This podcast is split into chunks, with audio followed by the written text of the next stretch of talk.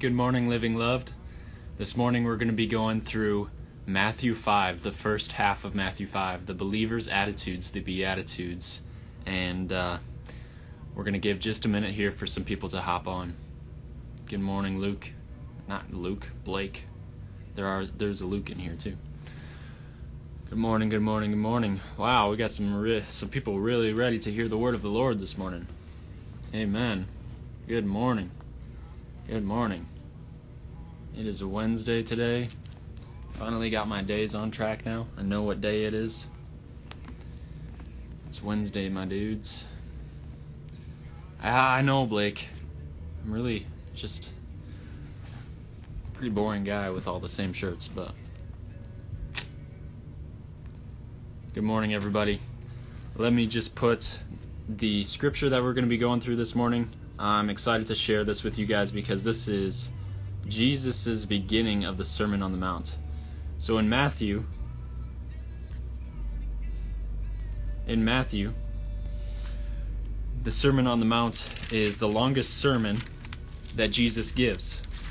It's chapter 5, chapter 6, and chapter 7, and they're all decently long especially chapter 5. Chapter 5 is 48 verses long. So we're going to do just about the first half this morning. We're going to go through verse 20. Make sure I get that pinned. And then we will do the second half maybe tomorrow. So, I'm looking forward to going through the first half of Matthew this morning. There's a lot of good stuff in here. Um, it's always good stuff when you're reading the Word of God. Amen. Can I get an amen on that? Good morning, everybody. Thanks for joining in. So, I titled this one The Believer's Attitudes um, because famously, Jesus gives the Beatitudes at the beginning of, of Matthew 5. Now, I know that Beatitudes doesn't actually mean the believer's attitudes. It doesn't actually translate to that. I had to look up the definition this morning because I was like, man, what does Beatitudes actually mean? And the meaning of it is actually supreme blessedness. And you'll you'll notice as we get in here, verse 3 through verse 10, it's all different promises or, or prophecies or blessings that if we are going to live in a certain way that is counteractive to the way that the world lives, then we're going to be blessed and we're going to have also a reward, right? Because for each of the blessings, for each of the attitudes that we have as a Christian that Jesus gives us here,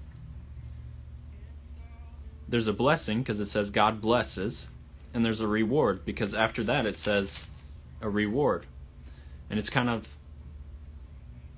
like uh, give and receive kind of a thing, right? It's greater to give than to receive. That's that's biblical. Jesus said that. It's greater to give than to receive. It's greater to give money than to receive money. It's greater to give gifts than to receive gifts. Because when you give, when you are giving of yourself, you actually receive more. Right? And that's it's not how the world thinks. But how the world thinks is not how Jesus thinks. That's not how God thinks. So, we're going to see that today. But it's funny enough that Beatitudes kind of sounds like it would be the believer's attitudes, and it does talk about different attitudes in a way that we can have. Lewis, you're in school right now watching this? I don't know if I should be happy or sad. But we're going to start. Matthew 5, verse 1. So, this is right after Matthew 4. We went through Matthew 4 yesterday. It's better to give Rona than to receive Rona. Not so sure about that one, but we'll say amen. All right, so Matthew 4, we just saw that Jesus started preaching. He had gone through his time in the wilderness. Before that, he had been baptized in the Holy Spirit and by the water and John, by John the Baptist. So he's come out, he's gone into the wilderness, he's been tempted. He starts preaching, and he gains this large, large crowd. And we go into Matthew 5. One day, as he saw the crowds gathering, Jesus went up on the mountainside and sat down. His disciples gathered around him, and he began to teach them. Verse 3 God blesses those who are poor and realize their need for him. or God blesses the poor in spirit. Those who know that they are poor in spirit. They realize their need for Him, right? For the kingdom of heaven is theirs. So that's the first one. The first one right off the bat. It's maybe the most important. Those who realize that they need God, those who are poor in spirit, who have a broken and repentant heart. For the kingdom of heaven is theirs, right? That's our promise. When we come to Jesus with a broken and repentant heart, realizing our need for Him, that we are not good enough on our own, that we have not fulfilled the requirement of the law, that we need Jesus, that's when we receive the kingdom of heaven. That's when we receive Jesus into our lives. And we say, Jesus, your ways are higher than my ways. So that's the first promise. Verse 4 God blesses those who mourn, for they will be comforted. So there's a time for mourning, right? There's a different uh, part of the Bible, I believe it's in Proverbs or Ecclesiastes, that says there's a time for mourning and there's a time for joy. There's a time for harvesting and there's a time for planting. There's a time for everything, right? So God says, I bless those who mourn, who mourn for lost things, for mourn for others' losses, for the earth, for they will be comforted.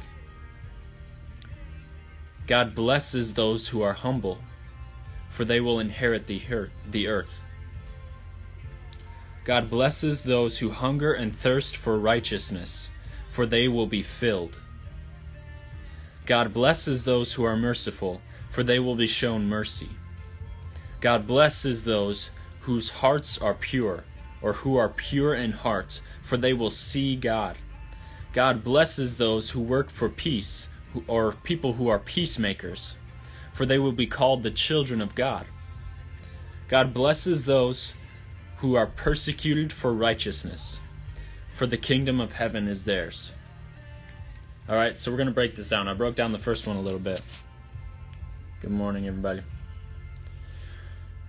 Verse 4 God blesses those who mourn, right? We talked about that. It's okay to mourn sometimes, for they will be comforted. That's a promise from the Lord that if you mourn, if you're in a, a, a time of mourning, the Lord's going to comfort you. He's going to bless you in that. God blesses those who are humble, who don't see themselves as better than others, who haven't considered that they know it all, right? They aren't filled with pride. It's the opposite of pride is to be humble. To humble yourself before the Lord and before others. For they will inherit the earth, right? Usually we think of prideful people who build themselves up and throw others down. Like that those are the people who are going to probably rise above everybody else. But no, in the upside down kingdom in Jesus' kingdom, those who are humble will inherit the earth. Those who lower themselves, right? The first shall be last, and the last shall be first. Good morning, Delu. Verse 5, or oh, we just did that one. Verse 6 God blesses those who hunger and thirst for righteousness, for they will be filled. God blesses each and every one of us who hunger and thirst for righteousness. If we are working towards righteousness, if we are coming out of sin, if we have a repentant heart, then we're coming towards righteousness, right? In the Bible, it says that we have been made the righteousness of God through Christ. By Jesus' sacrifice on the cross, we have been made the righteousness of God. He has washed us clean. He doesn't see our sin anymore. So why should we, right? If the Lord has washed us in His blood, His powerful, life changing, sin wrecking blood, then why should we see our own sin anymore if He doesn't see it? We need to walk in righteousness. We need to hunger and thirst. We need to put to death the old man and come to life. Hunger and thirst for righteousness, for they will be filled. That's a promise.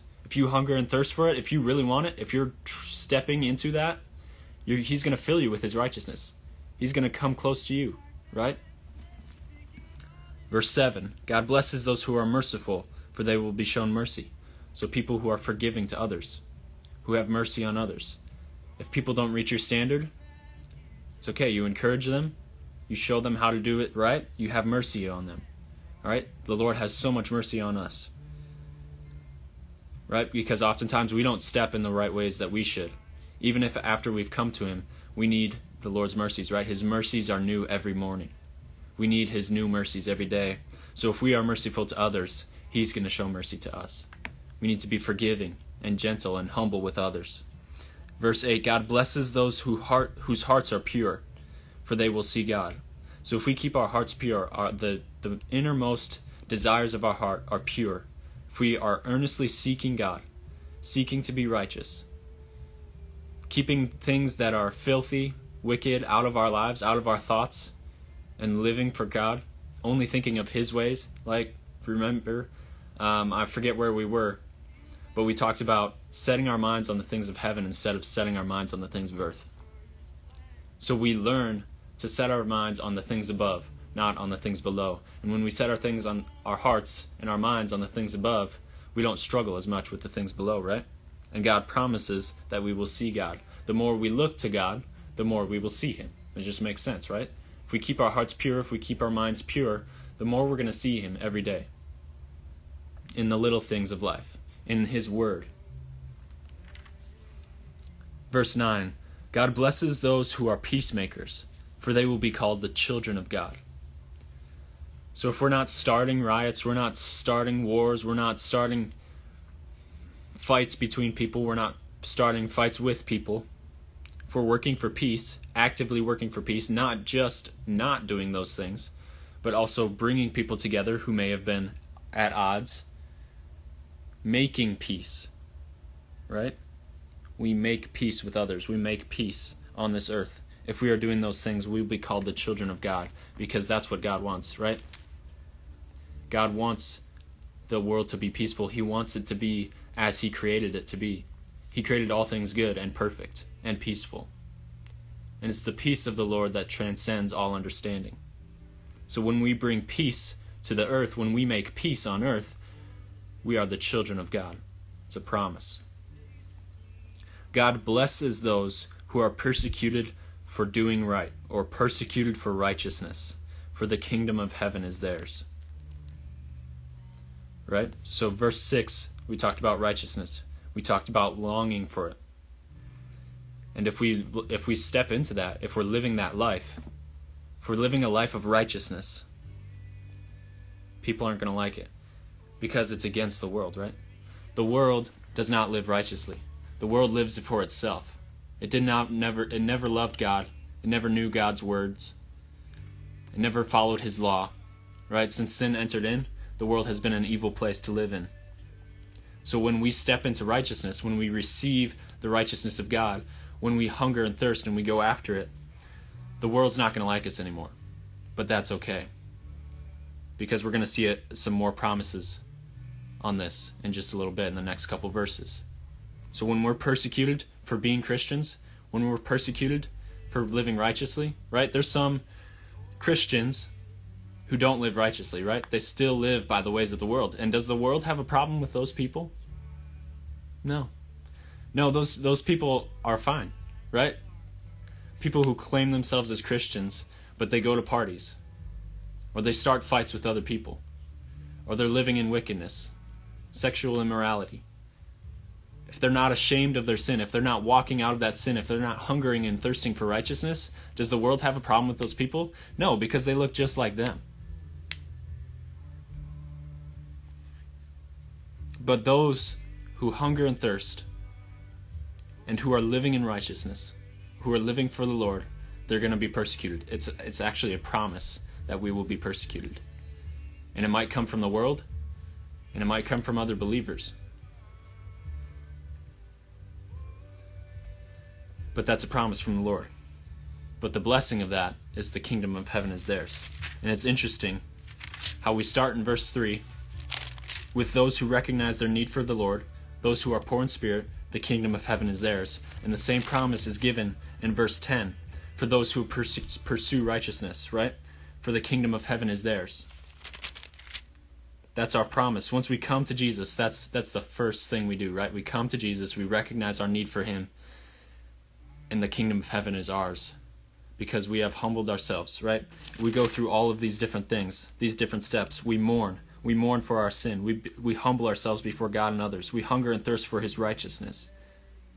We become merciful to others because God is merciful to us. Our hearts become pure as we keep walking with the Lord. We work for peace. And then by this time, by we do by the time we do all these things, we get to the end of the beatitudes. we start to get persecuted for doing righteousness because we no longer look like the world, right? It's this process of coming out from the start, of needing the Lord, of being poor in spirit. We walk in that. All these different be- believers' attitudes. We come to the end, and now we're living in righteousness, but we're going to be persecuted. But the same promise is given for the kingdom of heaven is theirs. It's ours, it's in our hands. Jesus said, that I have gone before you to prepare a place for you in my kingdom. And it's going to be a place much better than this place. The kingdom of heaven is ours. We are heirs to his throne. Jesus says we will be seated with him in heavenly places if we will pursue righteousness, if we will have his attitude. And we will become righteous like him. Amen.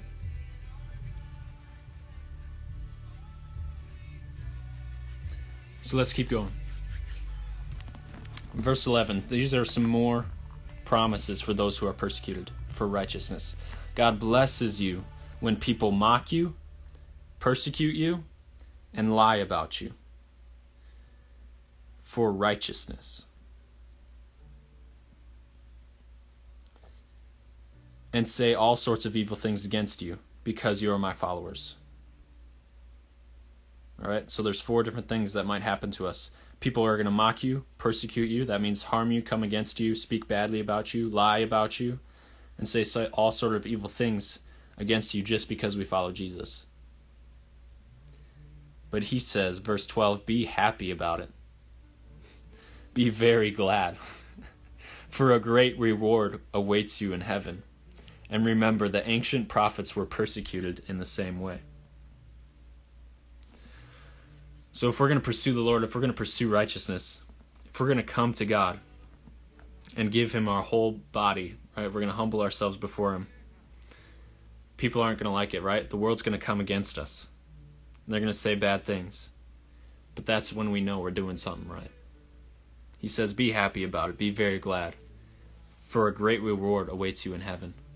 For there is a great reward awaiting you in heaven. And this doesn't mean that the world overcomes us, right? just because we are living as the righteousness of God, just because we claim our our place in heaven with him that he is already preparing for us, just because we claim that doesn't mean that the world gets to overtake us. Because you see what they do here. They mock you, persecute you, lie about you, and say all, all sorts of evil things. But does it say that they're going to overcome you? that they're going to tear you down, that they're not going to let you have a good time here on this earth. No, they're just going to say. That's all they can do is speak. They can just tell lies at you.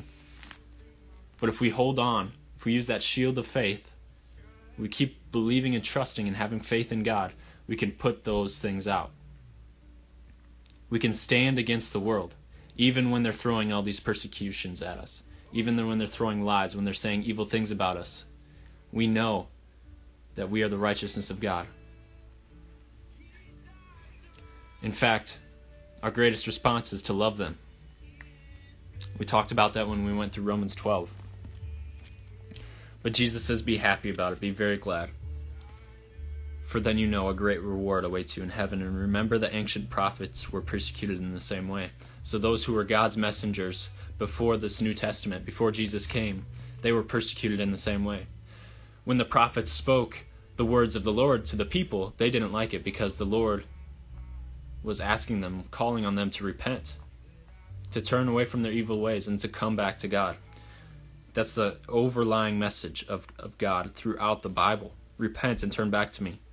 And just stay in my presence. Stay faithful to me, and I will stay faithful to you. I will bless you. There's so many blessings available to us if we will just stay in the light of the Lord.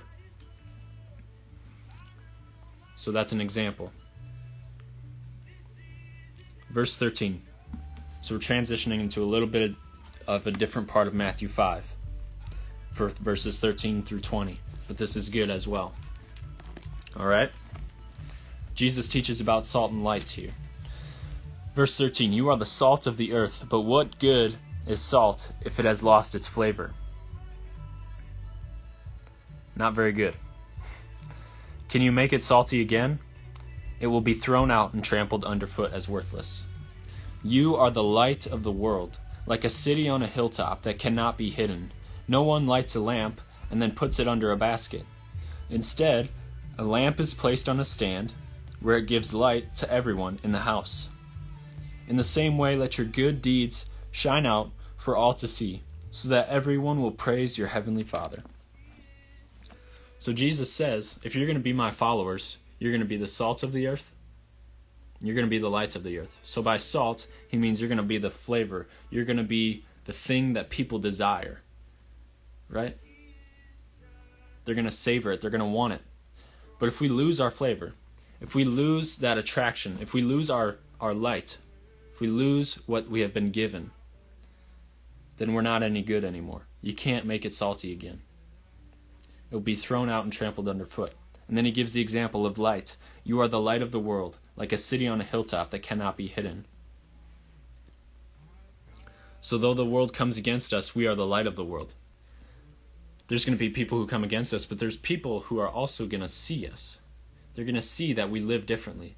They're going to see that we're more joyful, that we have been blessed by the Lord.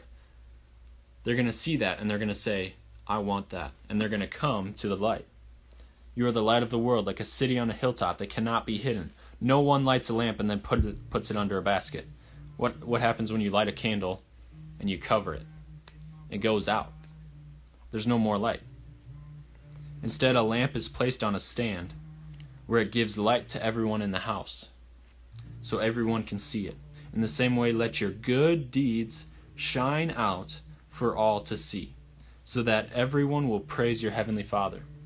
So our good deeds are to shine out. So the things that we have gained from the Lord, the fruits of the Spirit, love, joy, peace, patience, kindness, goodness, gentleness, faithfulness, and self control, all these things should be evident in our lives if we're walking in the Spirit, if we're walking in righteousness. So people are going to see these good deeds because we put them out there for the world to see. But it's not for us. It's not for us. It's so that everyone will praise your heavenly Father. It's they'll see the difference in you, right? if you've become a Christian but you haven't changed, if you don't look any different, act any different, speak any different, then people aren't going to see a change. But if you're living differently, if the Lord has truly changed you, you speak, act, talk differently. Everyone's going to see it and they're going to say, something changed in that person. And it's to bring glory to the Father. It's to bring glory to the Father, never to ourselves, it's because it wasn't by our own doing that we became that way, right? It was only by the blood shed by Jesus and by the Holy Spirit renewing and working in our lives that this happens. All right. Last couple verses here. Matthew 5:17. Don't misunderstand why I have come. Don't misunderstand why I have come. Many people un- misunderstood why Jesus came. He says, I did not come to abolish the law of Moses or the writings of the prophets. No, I came to accomplish their purpose. So Jesus says, Don't forget the law of Moses. Don't forget that whole Old Testament. You can't throw that out. He said, I didn't come to throw all that away. I'm bringing a new covenant, but I didn't throw that away. These things are still of importance the law of Moses and the writings of the prophets. He came, he came to accomplish their purpose. He's the fulfillment of the law. He is the fulfillment of the Old Testament. He is the fulfillment of the promise of the shoot of the root of Jesse, right? Of David's line. They said the Messiah would come from David's line, and Jesus was a direct descendant of G- of of David, King David. came to accomplish their purpose. He says, "I tell you the truth, until heaven and earth disappear, not even the smallest detail of God's law will disappear until its purpose is achieved. So, all the blessings, all the curses, everything in the Old Testament still speaks to us today. Because Jesus says, until heaven and earth disappear, not even the smallest detail of God's law will disappear. It still stands. So if you ignore the least commandment and teach others to do the same, you will be called the least in the kingdom of heaven. So if we say, "Oh, well, that was, you know, a long time ago. We don't really have to do that anymore cuz it's just a really small thing and you don't have to do it either." Uh, don't do that. Because you will be called the least in the kingdom of heaven. But anyone who obeys God's laws and teaches them will be called great in the kingdom of heaven. And we know that we can only obey God's law. We can only pursue and obtain the righteousness of God by coming to Jesus, right? That's that's the fulfillment Jesus brought. He brought a new covenant. A covenant where we can come to Jesus, receive the Spirit.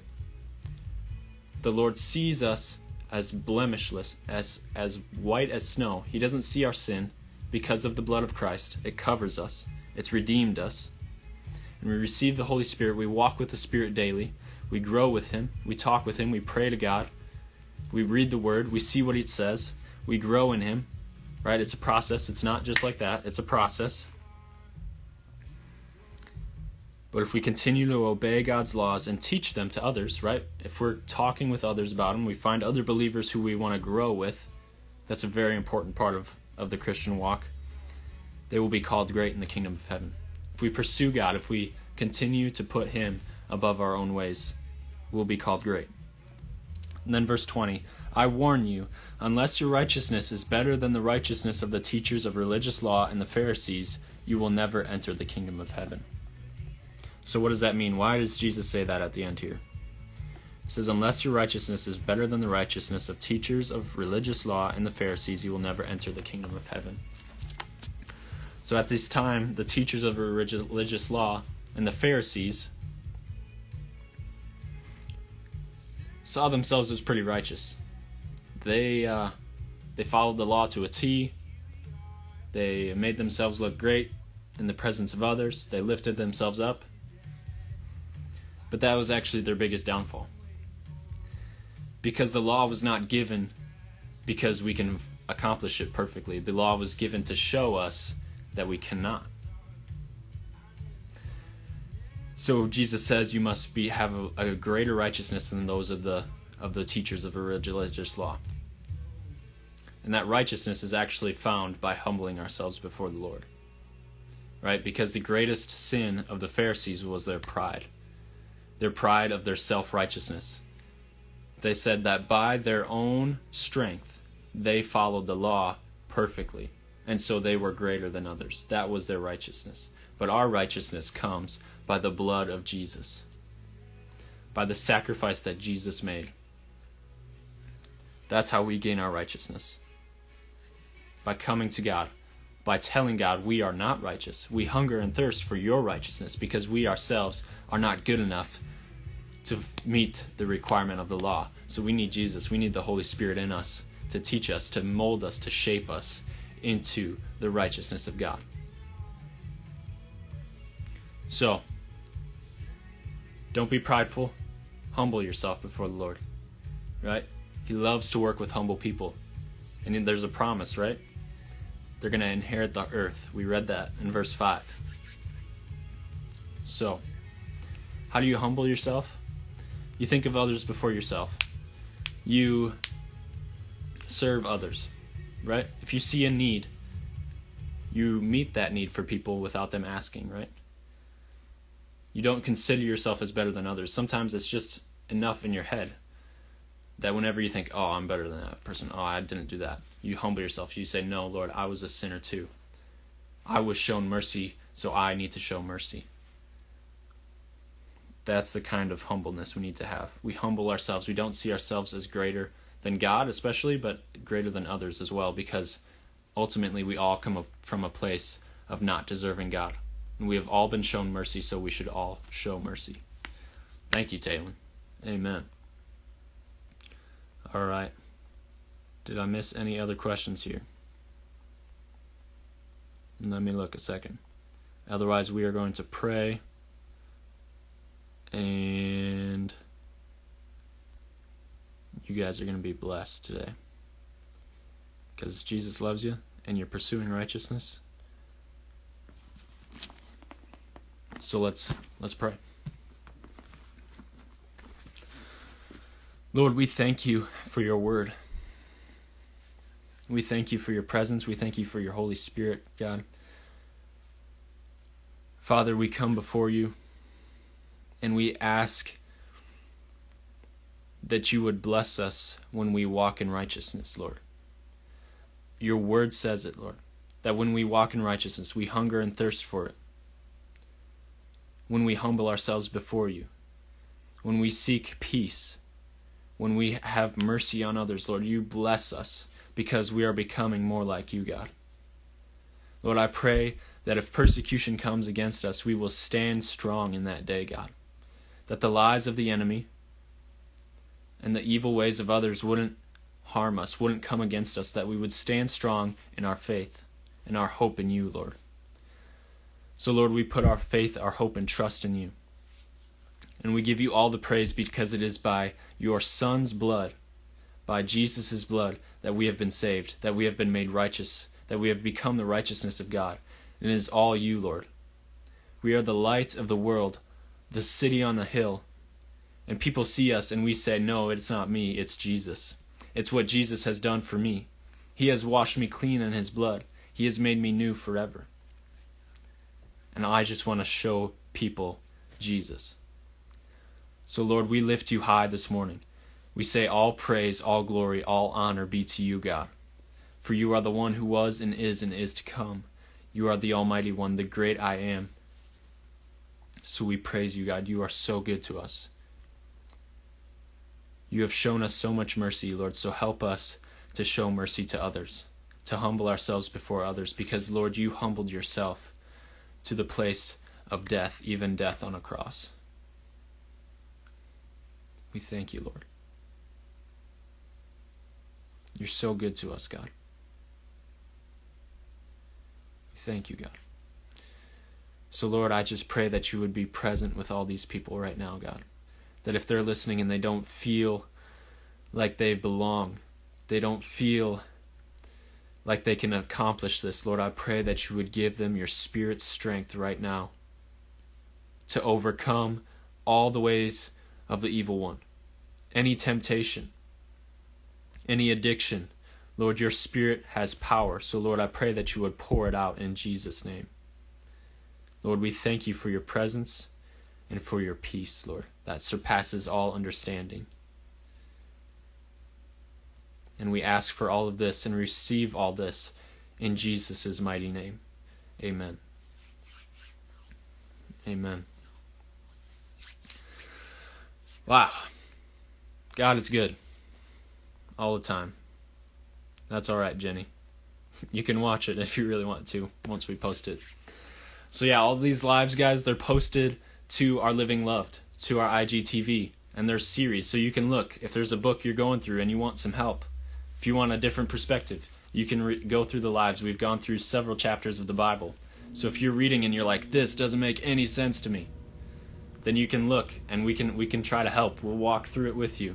We all of these lives are posted to our to our profile. So you can look there, you can go through there if you're looking for more of this kind of stuff. And we're going to keep doing them 9 a.m. and 2 p.m. So stay tuned, stay with us. We love you guys. We're in this with you. We want to grow with you. We want to build a community that loves Jesus, that lives for Jesus, that lives loved. So we'll see you guys at 2 p.m.